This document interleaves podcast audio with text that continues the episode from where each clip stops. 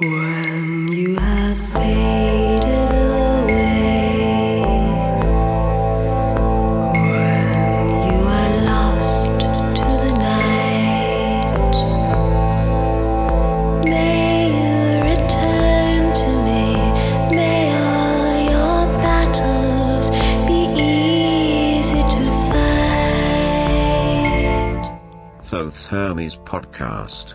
Welcome to the world of the Western esoteric tradition.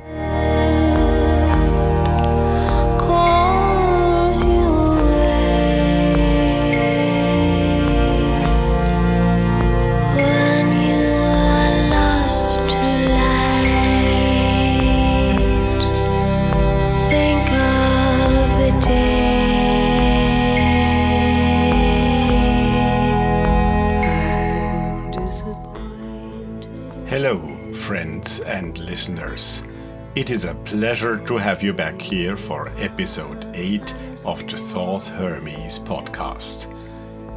This episode is being launched on August 6, 2017. My name is Rudolf.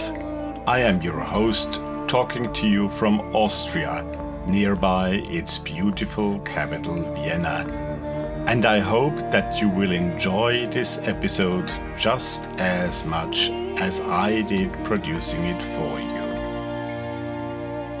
For those who are not yet regular listeners of Thoth Hermes, I am just quickly repeating that this episode, like the previous number 7, is a bit an irregular one.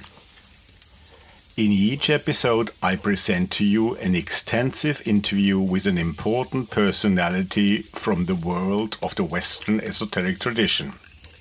And this is, of course, also the case today. But next to that, I usually give you some feedback from previous issues, personal opinions, news from the occult realm, and reviews of freshly appeared books and other publications. This extra content will be back from the next episode onwards again, of course. And I'm also already happy to announce that we will further develop both the content of this podcast and the related website later this year. So stay tuned and come back to discover. Talking about the website, go and visit it on www.thothermes.com. That is T H O T H E R M E S dot com and find previous episodes, all the news, reviews, items, etc. But most importantly, you will also find the show notes to this current episode, and you can discover our featured artist on the arts page. Currently, until the next episode, you will find the art of British painter Stuart Littlejohn. The Thoth Hermes podcast can be listened to directly from the website or in an individual player app and also on Blubrry, Stitcher, Spreaker, Android, Apple Podcasts, which is the new name of the podcast section of iTunes, and several other podcast apps listing Thoth Hermes. Please let me have your feedback, and you might be able to hear it on the next episode. You can contact me as always through the contact form on the website via Facebook, Twitter, or email, or leave a voicemail via SpeechPipe by clicking on the respective tag on the website. Here comes the interview. Today, it is a special pleasure and honor to introduce you to my interview guest. I am sure so many of you have been listening to one of, if not the greatest occult podcasts that can be found on the internet. And it has been around and active for over 11 years already. I am, of course, talking about Occult of Personality, and my guest today is the founder and host of this great venture, Greg Kaminsky. Me too.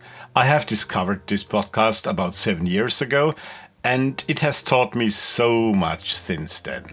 And I feel particularly honored to also act as Greg's co host on Occult of Personality since some time now. But those of you who know Greg a bit in person will agree that he is far more than a wonderfully calm voice whose knowledge and insight in the occult world has brought him to dig out all kinds of extremely interesting content from his guests. He is himself a deep thinker, a thoughtful and kind person, and it was a great pleasure for me to talk to him for this interview about his first experiences, how Occult of Personality came into being, but far beyond that, about more recent developments in his way of thinking, about mysticism and a very personal worldview. Our interview is, as always, split in two parts of about half an hour each. At the break, I will come back to you to play a piece of music. Now, come and join me to spend time together in the company of Greg Kaminsky. It is a great pleasure to have you, Greg Kaminsky, with us here today on Thoth Hermes. It's very particular for me to interview you because often lately we have been together interviewing people, and now today it's your turn on Thoth Hermes. Welcome. Thank you so much, Rudolph. It's really an honor and a pleasure to be uh, a guest on your excellent new podcast. So thank you very much. I appreciate the chance to spend even more time with you and your listeners. Thank you. Greg, you have been giving so much to the occult and esoteric community over the last, I think, almost 11 years. It's been now since you created Occult of Personality. And I think it is time that more uh, listeners know a bit more about yourself. Who is the man behind Occult of Personality and how did it all start? So, if you wouldn't mind, um, let's take it from there. Okay. What is your path in the esoteric and occult worlds? What brought you there? Where were you an early starter? Did you come to it rather late? How did it all start?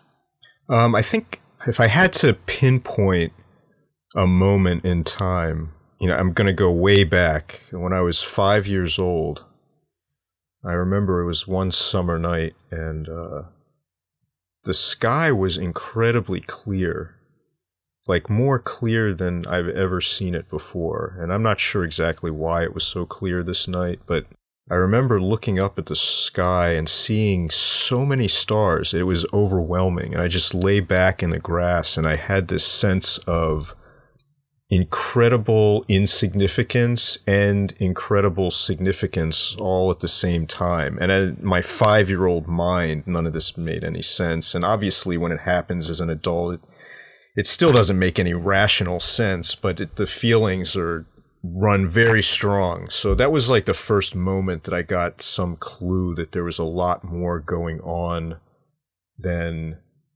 just the whatever the mundane reality that I seem to be experiencing on a daily basis. So even from a young age, I was curious about what is this really all about? And I never really lost that curiosity. And it just grew more and more as time went on. I can remember as a teenager being interested, or even younger than that, probably in elementary school, being interested in things like Dungeons and Dragons and this this idea of using magic as a weapon or protection.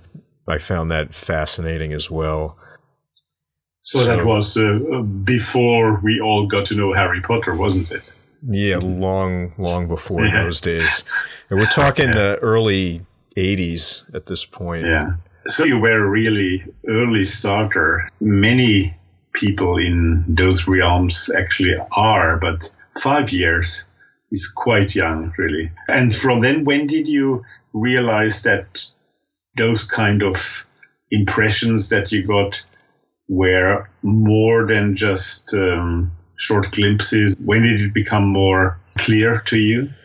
Well, then we fast forward to somewhere around the age of like 32, 33. This would have been around 2002. I was working at a financial services company doing some software development work. It's all very corporate. And um, I felt completely lost in terms of you know that that greater curiosity about what is this this journey that we're on? What is the great mystery? And i remember being very curious about um, shamanism at the time and i'd been reading about these indians in mexico and how they used this salvia divinorum plant for their shamanic practices basically. And not knowing anything about tradition or proper ways to do anything i just basically decided I was going to try this because I was feeling a little desperate and willing to take that leap into the unknown. So one night uh, by myself, I smoked some salvia and had a pretty intense, what I now understand to be like a Kundalini experience, out of body experience. It was very brief, but basically clued me into the fact that this great mystery that, that I was so enamored with and compelled to keep investigating um, was intimately connected with the human body and with the cosmos and the two were intimately intertwined. So that was uh, the beginning of a more substantial uh, investigation into occultism and the esoteric all the subjects surrounding these things, it just it really stemmed from from these few experiences. I would say there was a few others, but um, that those were key somehow for you. These key moments in my life that just um, drove me into trying to learn more about all of this. Mm-hmm. So but you just said when one then starts delving more into the whole world of the occult, there are so many things to discover. And you mentioned shamanism as an entry door for yourself, at least kind of. Did you then? I, I believe you would go for certain for certain currents because you can't at first grasp the whole wild field of, of the occult what was your practical entry path after those experiences? Did you, you did you have any, or did you just take a little bit from everywhere, or did you specialize? Um, let's see. So after the whole salvia incident, I began to um, work from home, and I would spend a large amount of my time doing research online. I think the subjects that really drew my interest primarily were things like symbolism and the way that this symbolism is encoded in religion and esoteric traditions, the way they extrapolate uh, from religious text, for instance, sort of this uh, esoteric meanings and tell vastly different stories, if you will, than traditional theology gives us. And I, and I found this fascinating. Would you call those stories that standard religions give us the exoteric part and that what you were looking for, the esoteric part? Could one define it like that? Yeah, I think that's a fair definition. Mm-hmm. I also think that I had some innate sense that understanding the symbolism how it's formulated, what it represents, would somehow lead me into greater understanding about this, you know, the great mystery, as I term it. Would you call what you did then agnostic research, or uh, I believe, if I if I remember well, having read about yourself, that you at some point then also were part of a Gnostic church and also had an office there, if I'm not wrong. I'd been uh, participating in a group that was like a study group, and then we did a little bit of ritual practice um, that was sort of centered around the work of Paul Foster Case, but it was not BOTA. Mm-hmm. Um, and during the same time period, I was doing a little work with um, Allen Greenfield. And so I ended up going down and doing the consecration and some point showed work. Mm-hmm. So that was my connection with uh, the Gnostic apostolic succession and, and that sort of thing, which um, certainly very important. Definitely learned a great deal as part of that. However, it's not something I'm currently uh, cultivating, I guess I could Yeah. say. Yeah. Um, and I think my thoughts about the whole experience and what it represents has shifted pretty significantly from the time it occurred, which was at this point eight or nine years ago now.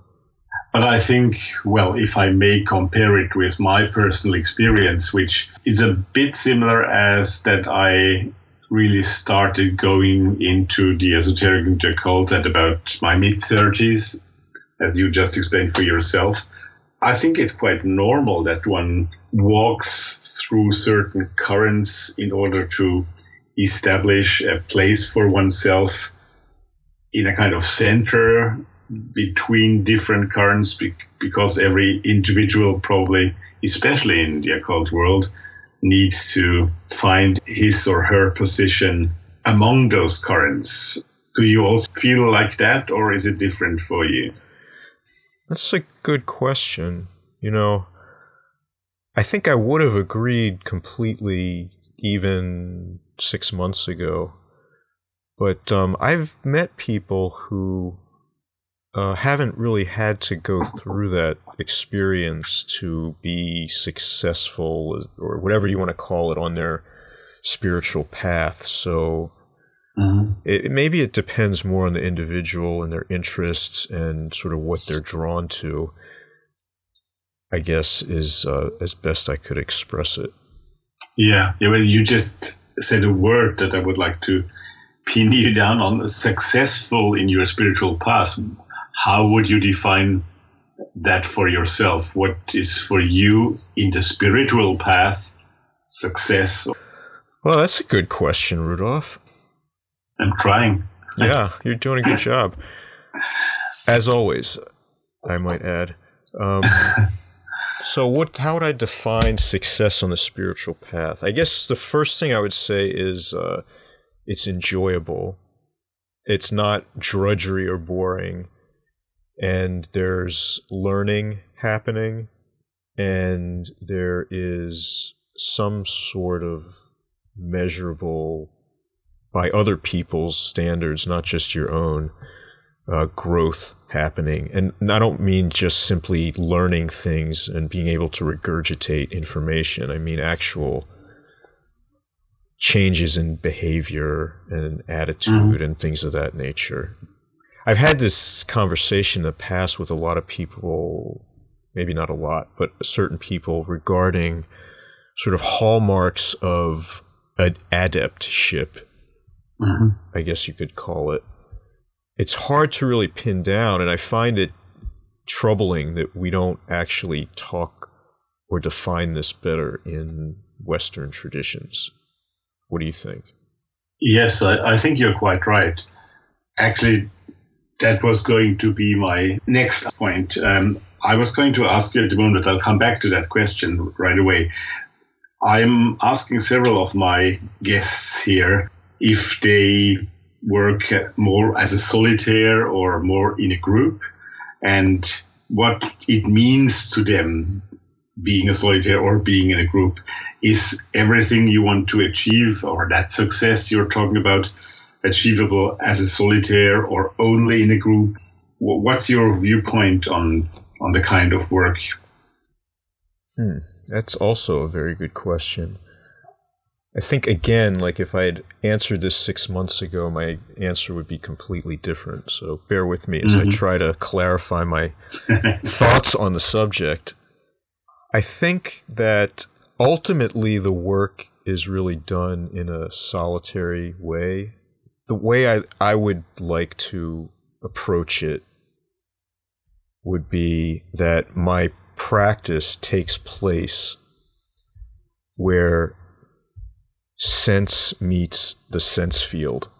In that manner, uh, the work is always a solitary thing, but the purpose of the work would also be to sort of hold the view that, you know, as there is no idea of an individual is like it's not a real thing. If you try to to pin it down, to locate it in time and space, um, mind is empty and open and luminous, but it's not a Mm-hmm. thing, right? So the I is not a real, it's not a thing. So it's just a construct. So Yes. that's, that's kind of how I'm trying to approach my esoteric work, if you will. Yeah. Well, of course, I have a, an advantage here on our listeners that you and I have been talking about those questions quite a bit over the last few months. And I have realized that your point of view might have shifted a bit. And uh, I don't know if you want to talk about that at all, or if so, if you want to talk about that right now or, or later. But I think it would be interesting to know what caused that change of thinking in So- you, if you want to talk about it. Yeah, I'm happy to. Um, so I've been doing a lot of work with David Chaim Smith. Technically, I'm the editor of his book, Deep Principles of Kabbalistic Alchemy, which is due to be released in August.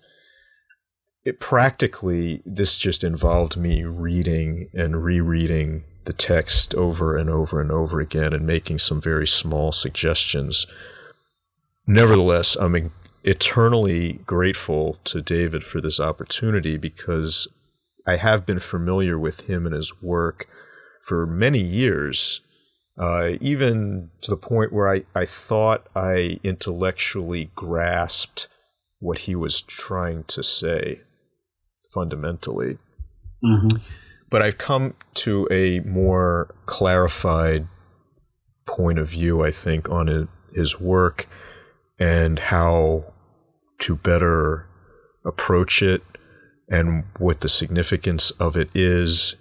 And so, really, all of these changes that I'm, I'm talking about that you're referring to are a result of working with Dave and um, the material that he's bringing forth. Um, now, he has his own teacher um, who's from a, a real lineage. Uh, he doesn't talk about that at all because uh, he, his teacher doesn't want to be known. But uh, it is it is all real, and the ideas that he's bringing forth are all possible to realize through practice, which I think you know will be forthcoming in his um, later volumes of the series that he's developing. The Deep Principles book being the first of the series. That's really at the root of of what's going on, as far as I can, you know, express it here. Sure. I'm going to be giving a presentation on deep principles of Kabbalistic alchemy, at least, you know, from my perspective as uh, I've been taught by Dave and, you know, what I've learned as a result.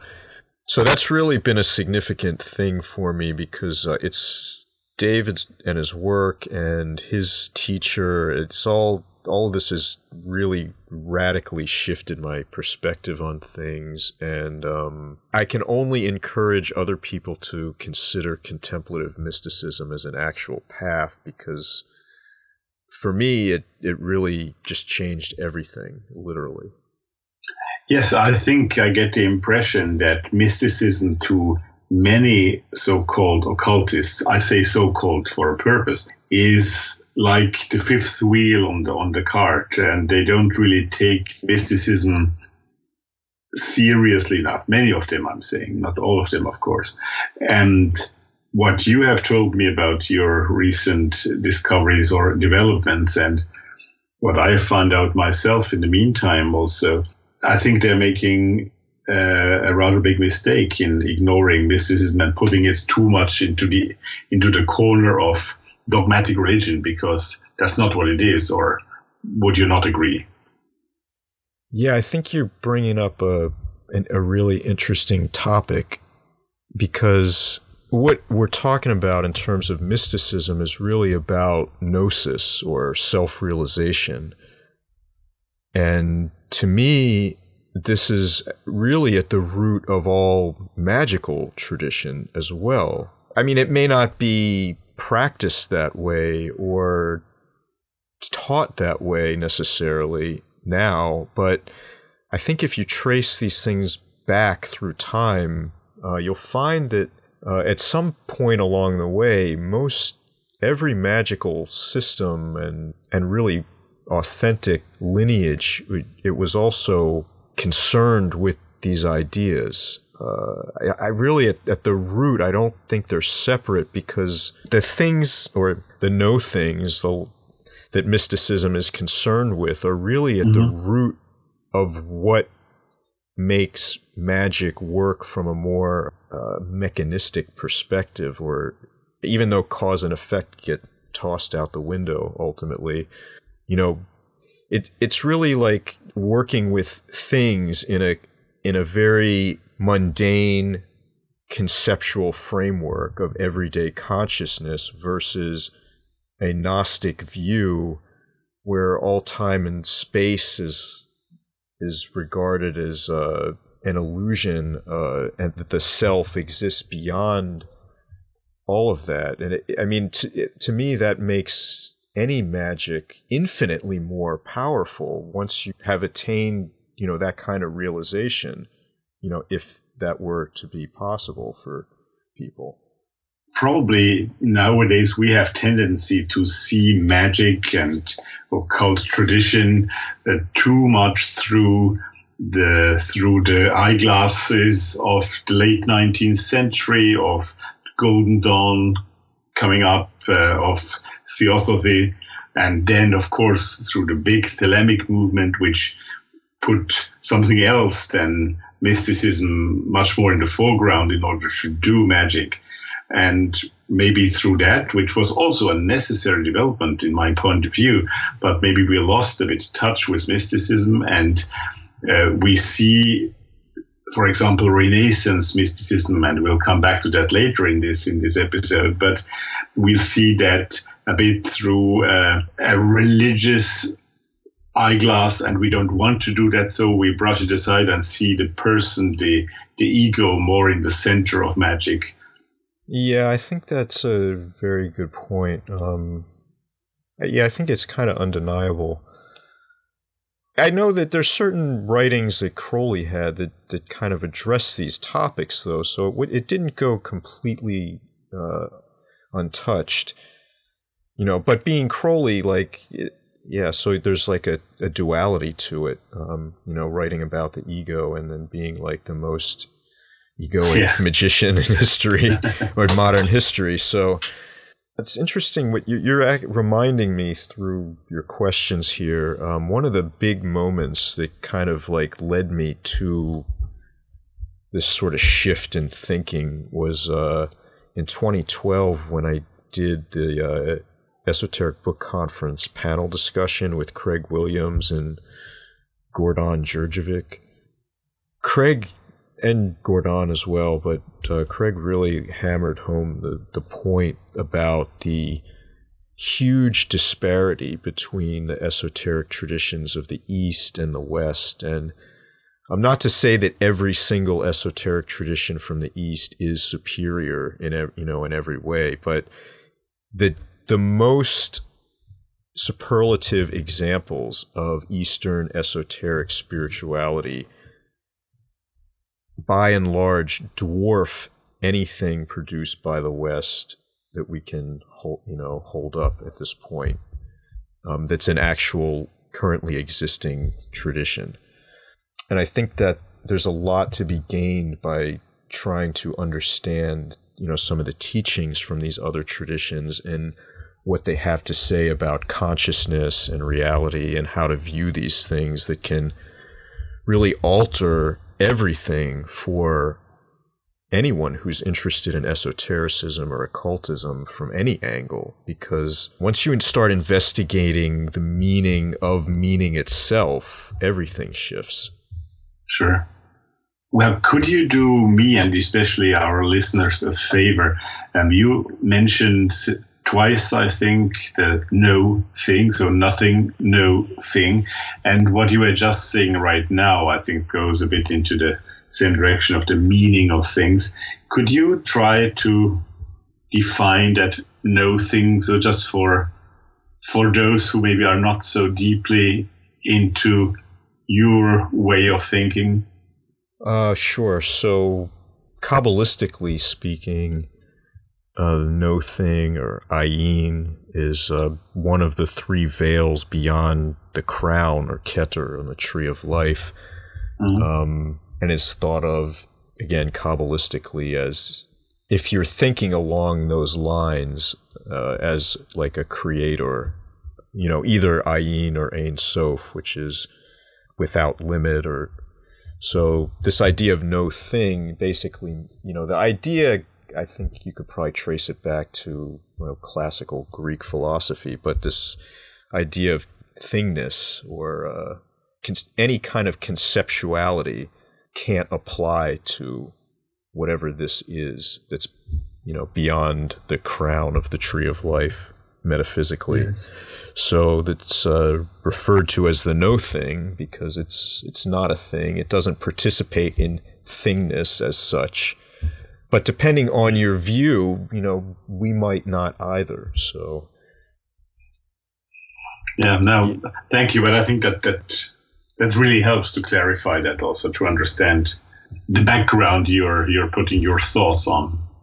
okay, I hope so because I, you know, it took me years and years to even get to the point where I can babble, you know, somewhat incoherently about it now. But I cannot imagine, you know, people listening to this never having encountered this kind of thought before and what they must be thinking.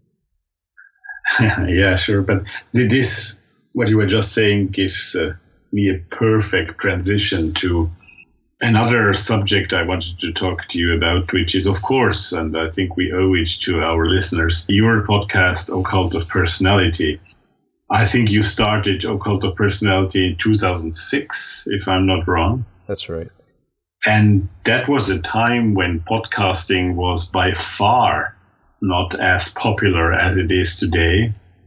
True. And uh, I just wonder what brought you the idea? What made you start Occult of Personality? And how did it all happen and come together?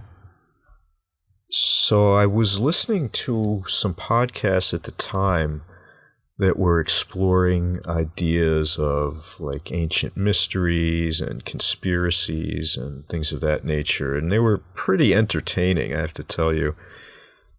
I wanted to hear interviews with authors of a little bit more mainstream esoteric texts, you know, people like Lon Duquette or Don Michael Kraig at the time, or, you know, I could throw out a, popular esoteric authors. So, and none of those people were had an a- avenue to be interviewed in a podcast. So I thought, why not me? I could probably pull that off. It'd be interesting. I'd get to have all my questions answered, and I could share it with other people who might be interested. That was basically the the impetus to to start it it was very unlike me to do something like that because I was generally kind of a shy person and certainly didn't want to be any kind of internet personality at all. Yeah. Even but you have become even one then, in the in this in this field. yeah, yeah, not not really cultivating it as such, but yeah, it just kind of happens over time. And I certainly, Sure. when I started, never anticipated it would go on for more than 10 years. If you had told me that, I, I wouldn't have believed it at the time. It seemed like more of a, of a hobby. But gradually, I came to realize that investigating these things, it just, as you go deeper, it just encompasses more and more and more until there's nothing it's the container for the uncontainable. I see, yeah, I see what you mean.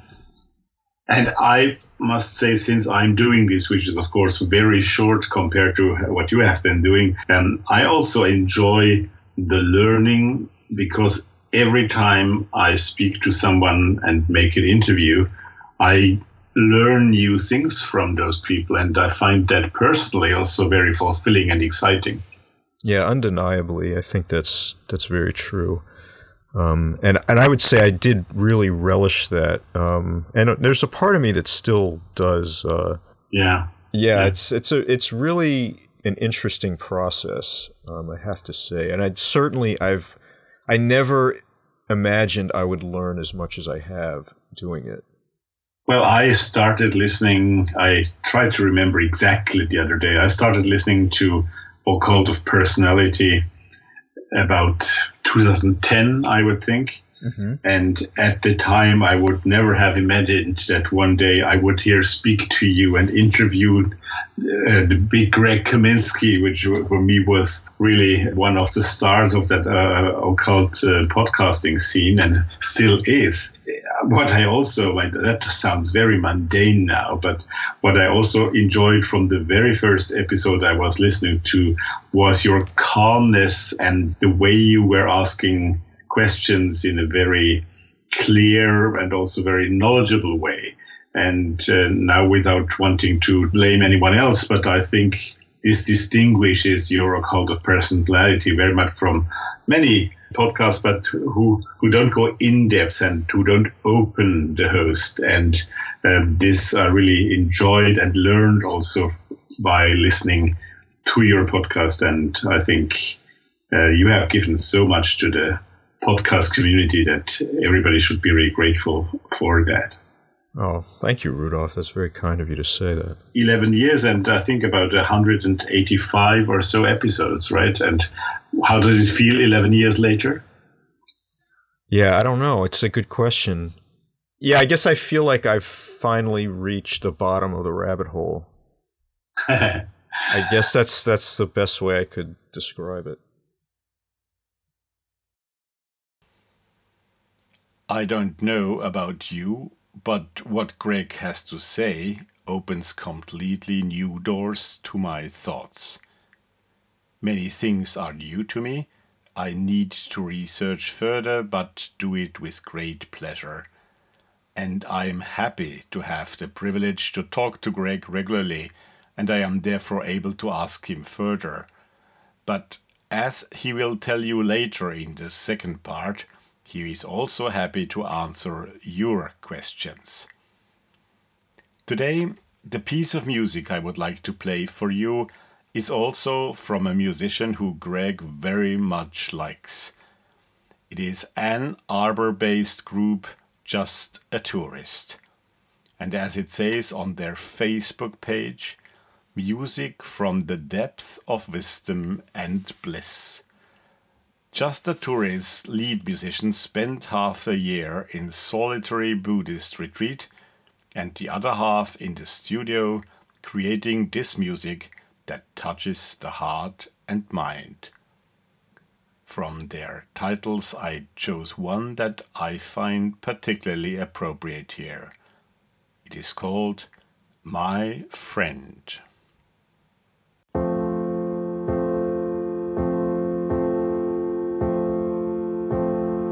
My friend lives in a deep wood. She follows the white moon streams. Sleeps in the cloud mist. Some say she sits alone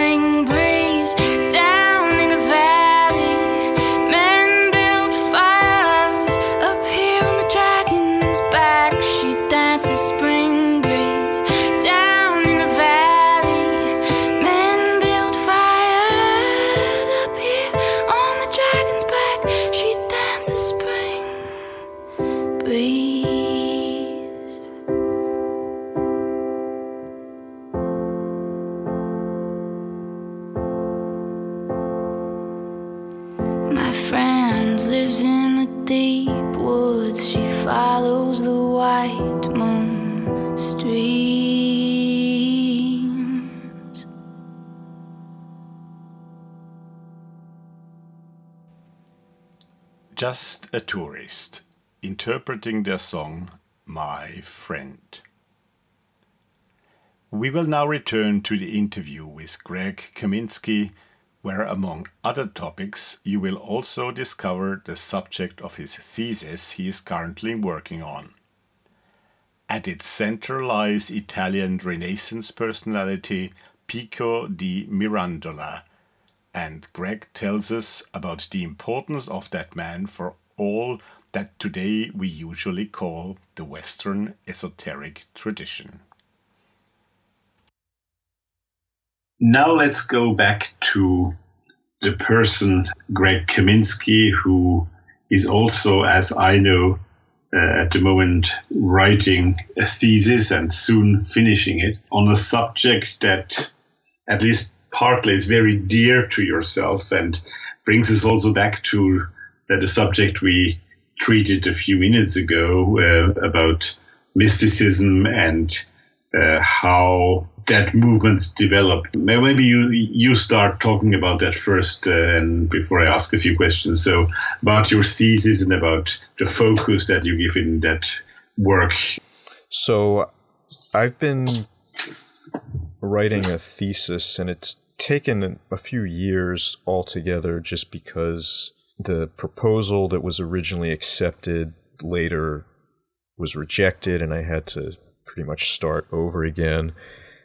The main subject of the paper is uh, Giovanni Pico della Mirandola, Italian Renaissance philosopher and author of the text that's uh, widely known as the Oration on the Dignity of Man, but he's responsible for several other major uh, works. And what I'm looking at primarily is the way that he develops the ideas about angels in his books and how humans can achieve union with the divine through basically emulation of angels. And he has a, a very eloquent uh, explanation about how all of this works and, and the reasons it, it all works. And because of who he was and his genius, it's all quite well thought out philosophically and based on ancient wisdom tradition is very grounded in it and uh, i have many examples from both prior to pico as well as after pico uh, jewish mysticism uh, kabbalistic mysticism that very much supports every the single point that he makes for me it's been a, a real exploration of the philosopher who I find uh, to be at the nexus of the transition from Jewish Kabbalah to Christian Kabbalah, which then became the foundation for Western esotericism. And Pico is really at the heart of that movement, uh, right at the start. And he's, I see him as the sort of the impetus for Western esotericism being brought into the modern era, uh, declaring it publicly and openly. Um, if it had existed prior, it had never been so openly exposed as he did. So, mm-hmm. without him, again, I you know we may not even know each other or have any of these traditions to speak of or or connect us. So I think, you know, in that sense, I feel a huge debt of gratitude to him. And I also feel that uh, what he's saying uh, in a philosophical way is, uh, at the time, heretical, but true and important. Mm-hmm. You know, this whole idea of spiritual ascension, you don't need any organization or intermediary or priest or what have you to help you achieve that. You know, you can do it through uh, your direct contact with the divine hierarchy. Could you, just in a couple of sentences, tell our listeners who Pico was? I mean, he's just very briefly that people can situate him who might not know him. So Pico was born in 1463 uh, near Modena, Italy, and he came from a noble family. Um, he was a count of Mirandola. He was considered a child prodigy. Um, he went to university, I think he was aged 14, to learn canon law and then he learned philosophy and all the languages and literature, all the classics. He was considered a genius of his time. It's really hard to encapsulate the influence that he had. His most famous work, ultimately, his oration on the dignity of man, is really excerpted from his apology that was written in response to his excommunication and the banning of his conclusions, these 900 theses that he intended to publicly debate at the Vatican. Um, included in these 900 theses were several that you could summarize as the Kabbalah is the only way to prove the truth of the Christian faith that natural magic is valid and is not heretical. You know, these kinds of things mm-hmm. caused caused all sorts of problems for him. I'm sure. But, I mean, some way, somehow he was lucky not to have been burnt on the stake, but yeah, so he would have been. But uh, Medici stepped in and said he would uh, basically protect him. He would mm-hmm. vouch for him, so Pico wouldn't not be a problem for the hierarchy, the church hierarchy any longer. And and that was more or less the case because Pico although he continued to express his ideas, he was able to do it in a much more subtle and skillful way so that it wasn't so in your face and it wasn't quite so heretical. Mhm. You know, he, he would focus more on uh, things like uh, reconciling Plato and Aristotle, or Right. he focused on the book of Genesis. You know, topics that were a lot less dangerous than the Kabbalah or natural magic or you know any of those type of things that were going to really raise eyebrows. So Medici saved him, but ultimately he, he got wrapped up with Savonarola. I don't know if you're familiar with Yeah, the bonfire of the vanities and is just course. like a fundamentalist and uh, pico ended up being murdered as it turns out uh, it was all political so you know is i think a result of the fact that he was brilliant his ideas were not mainstream and ran counter to the hierarchy i mean just like the kabbalah itself pico was kind of ambivalent towards authority and when you question the official opinion, of course, you're a danger for the power and for the hierarchy. Yeah, I mean, he's basically the one who started Christian Kabbalism. So it's no accident that his legacy was whitewashed after the fact, and you know his his nephew, who is the his basically the heir of his legacy, tried to make it seem like all of these ideas about Kabbalah and magic and things were and angels were just his youthful exuberance, and that he matured later and you know moderated or changed his position on all these things. But if you look, you know, really incisively at his work with a close reading, you'll see all those ideas are really still there, but they're not expressed using what I would call the ancient wisdom tradition language. You know, he expresses Yeah. it in much more reservedly, using much more traditional Christian sort of language. Um, but for anyone who can read it or at the time, you know, had the sort of level of education that Pico was sort of writing for, I think w- they would have been able to decode it. Certainly, if they can decode the, the Kabbalistic references that are, you know, encoded in his oration, they're going to be able to decode these other writings as well. It's really, I think, more modern times where we lack a classical education. We don't don't have these um, ideas of rhetoric and logic and, and education and these things to be able to really critical thinking and how to sift through language and what someone is saying to truly discern the meaning of it. I think, um, and th- and that's one thing that reading Pico can clue us into is that language itself is like the building block of reality right so if you Yeah. if you're able to manipulate language you could like pico it would allow you to envision both the granularity and unity of creation all at the same time even though there are variations you know in those ranges that if you look at one in particular, it seems paradoxical to the other, right? But if if you manipulate the language skillfully enough, and as a philosopher, Pico had that skill, uh, it it allowed him to intellectually sort of behold all of creation from his little mind, if you will. Well, in the beginning was the word. That's what it says, right? That's exactly right. Yeah. So. But it, it's interesting.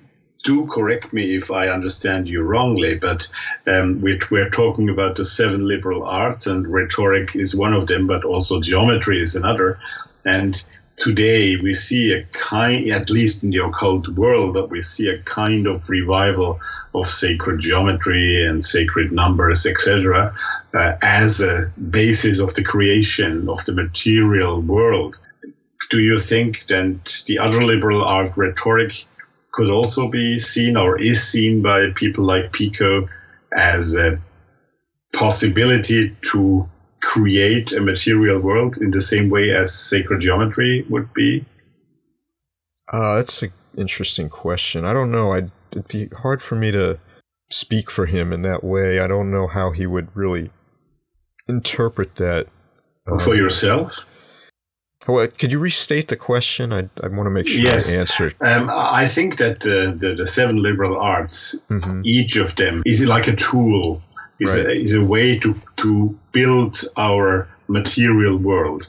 And today, what we still practice, so to speak, is sacred geometry, for example, when, when we try to find a structure in our material world where it all comes from.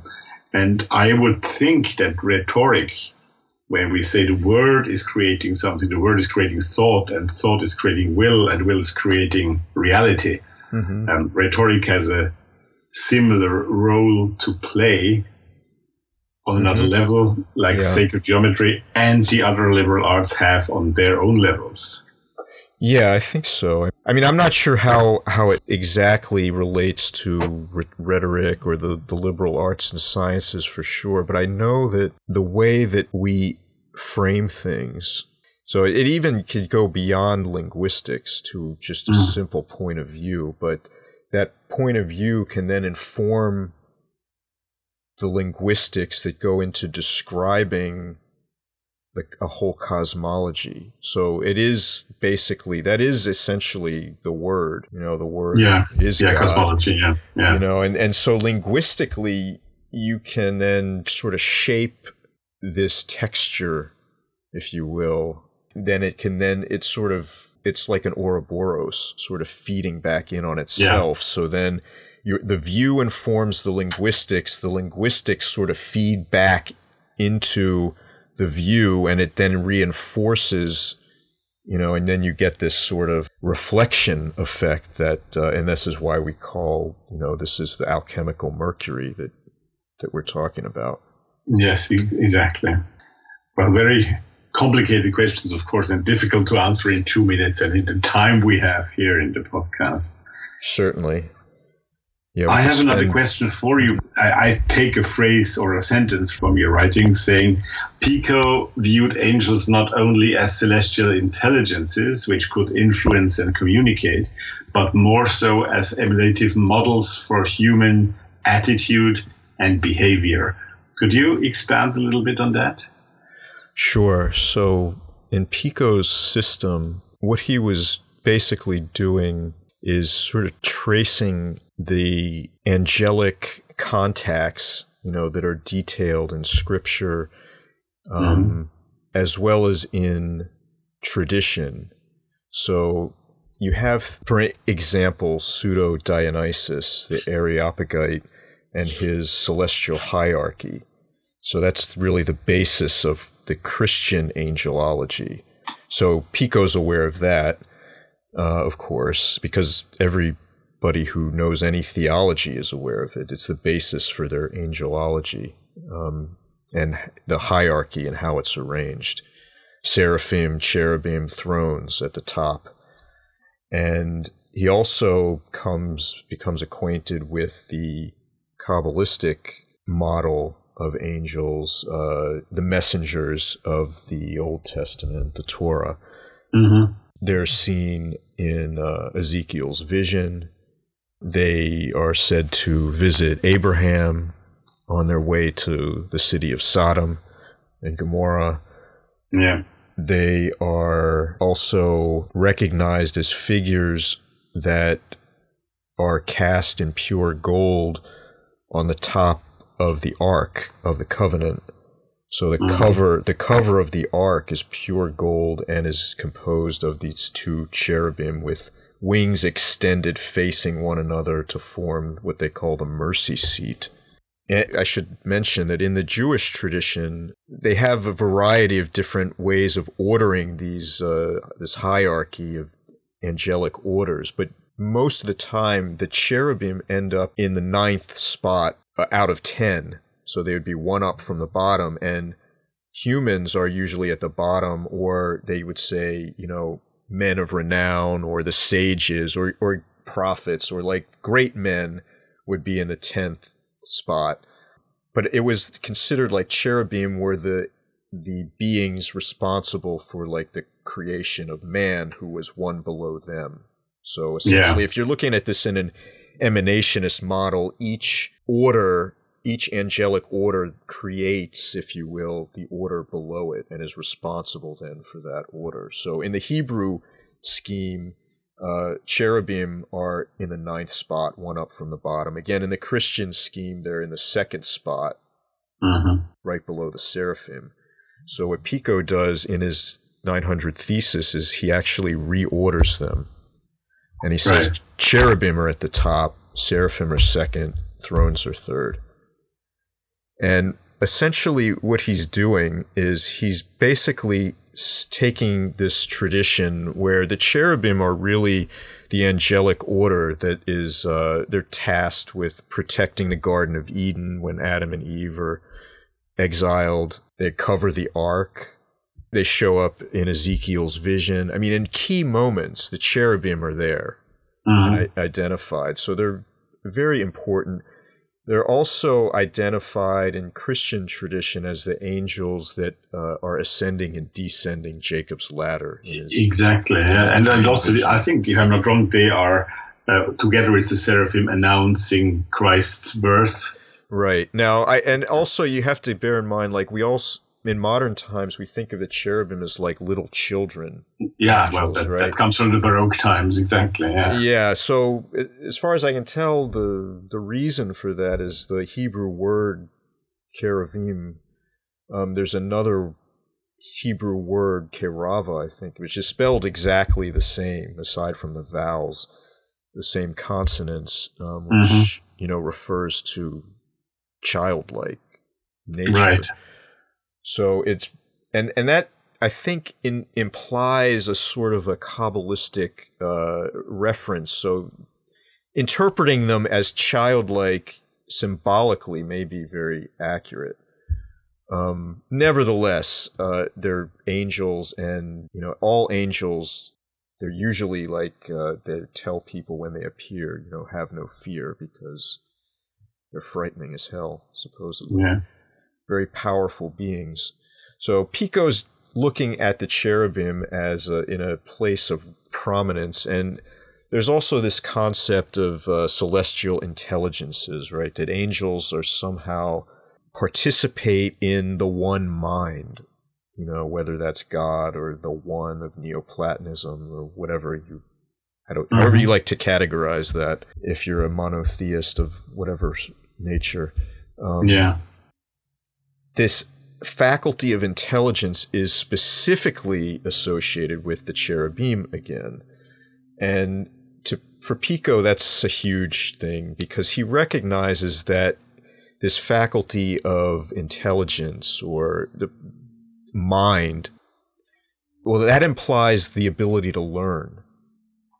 And what that means is if the cherubim are specifically associated with this faculty of intelligence and the ability to learn, that means that they can move up and down the hierarchy that's divine hierarchy because they can learn how to do the things that the other orders of angels do.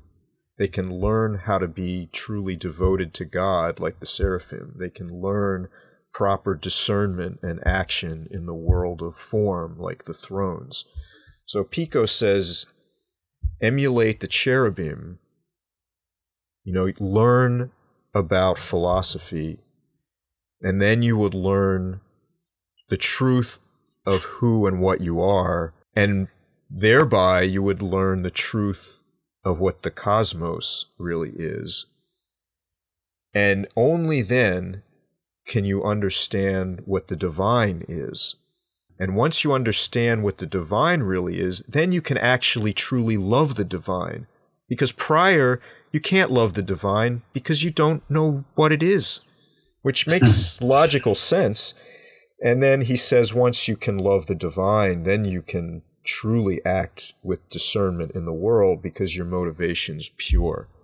It's a prescription for spiritual ascension, purification, learning, you know, using intelligence to connect with the inmost nature in contemplation in uh, and ultimately in divine union. So Pico says, by doing this, we can not only walk with the angels but unite with the divine. Um, and he he has many eloquent quotes that he uses to describe this process. But that's the the gist of it. Yeah. Well, that's fascinating, Greg. Um, I- I have one more question about this to you, uh, but more general. When you do such academic work on a subject, on a personality, on, on, on ideas, is that, so to speak, just academic work, which you could do on any subject that is within your field of interest and knowledge? Or does the experience of working on those texts and, and searching and researching and rewriting, um, does that experience change your own way of thinking? Does it influence your point of view, how you approach your own spiritual world? Or is it, are those two things completely separate?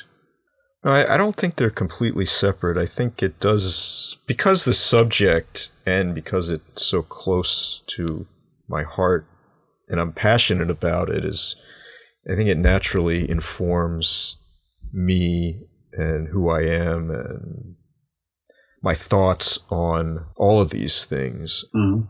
So I, I think that's somewhat inevitable. I think uh, it was Nisargadatta who said, uh, anything can become a path provided you're interested enough. Hmm. and I think that's really true. And I believe that if you're interested enough in, in anything, you can follow it to its, you know, ultimate ends. And by doing that, you're going to learn about yourself. It's going to teach you things that you didn't know about not only the subject but yourself and your capacity for opening up those doors you know seek and ye shall find it's really true um, when we Yeah. when we go on a quest if we are persistent and our intentions are pure there's no telling what we may uncover using the wording of another school in the esoteric, one might say this is forming the true will, isn't it? Yeah, in, in many ways, I think so. Although ultimately, I think, again, your view kind of informs how you, the conclusions you might draw, but inevitably it, it feels the more you're, you're looking into these things that you're just being drawn in like a moth to a flame. And burning your, your wings, or necessarily? Well, I mean, that's the whole journey, right? So you get to that, to the flame, you realize that's, you're the flame, you're not the moth, and there is no moth. Those words, I don't know what we could add to them without becoming mundane again. well, Greg, this was an extraordinary hour in your in your company, and I am sure our listeners enjoyed very much um, what you had to say. And thank you also so much for being so open about your personal points of view and about your your story, you know, where you come from. Uh, I appreciate that a lot, and I'm sure our listeners do as well. I'm sure that we will talk a lot also on those podcasts and not just in private again about subjects like today and others. But for now, I would like to ask you if there is anything that you would like to add, if there is anything that is important to you in that context we were talking that we were not able so far to touch. Did we miss out on anything? I think we did a good job of covering all the subjects. I guess what I'd like to say at the end is I'd like to encourage people to read the Oration on the Dignity of Man um, simply as a way to get some historical context on Western esotericism, period. I think that would be good. If people haven't read that, you kind of really should because it's essentially the declaration of the ancient wisdom tradition in a very public way, um, almost in a like throwing down the gauntlet. So that's one thing. Uh, the other thing is I would encourage people if they're at all interested in anything I had to say about mysticism or my views on reality or how I'm approaching esoteric practice or things of that nature to either listen to the interview I did with David Chaim Smith, where, mm-hmm. where he talks about deep principles of Kabbalistic alchemy, and definitely get the book and, and read it because I feel, again, really strongly that what David's bringing forth, which is a reminder and reanimation of the core doctrines of Kabbalism that are expounded in the Fountain of Wisdom, the Zohar, Sefer Yetzirah, and I think his reminder is really crucial, and I think it has the capacity or the potential to be. I mean, I hate the word the game changer because it it just sounds so modern, but really that's what David is introducing is is a is a tool that would allow people to begin to radically alter the meaning of everything. Right. So I, that's probably the last thing I would say is just to try Mm-hmm. to encourage people, you know, to investigate contemplative mysticism if they're at all interested in it. Yeah. I'm available if people have questions or want to talk with me or about these sorts of things. I'm happy to. Available, you know, on Facebook, the Cult of Personality page, or Twitter, or email, or contact me via occultofpersonality.net. I guess the final thing I'd like to say is uh, a thank you to the listeners, to you, Rudolph, as a co-host of Occult of Personality and for this you know doing this interview. I appreciate it very much. And I guess the final thing i'd say is you know the the podcast is you know it's still available freely but Yeah. that's it's only because people support it through the membership section which is at uh, chamberofreflection.com now um, i would not be able to do this uh, and devote so much time to it and energy and thought to any of this if people didn't subscribe to the membership section because it's it's totally consuming my time and energy and my all my academic work is also like geared in this direction. And all of that is available on uh, chamberofreflection.com too. Every paper i've written commentaries on them audio commentaries on them.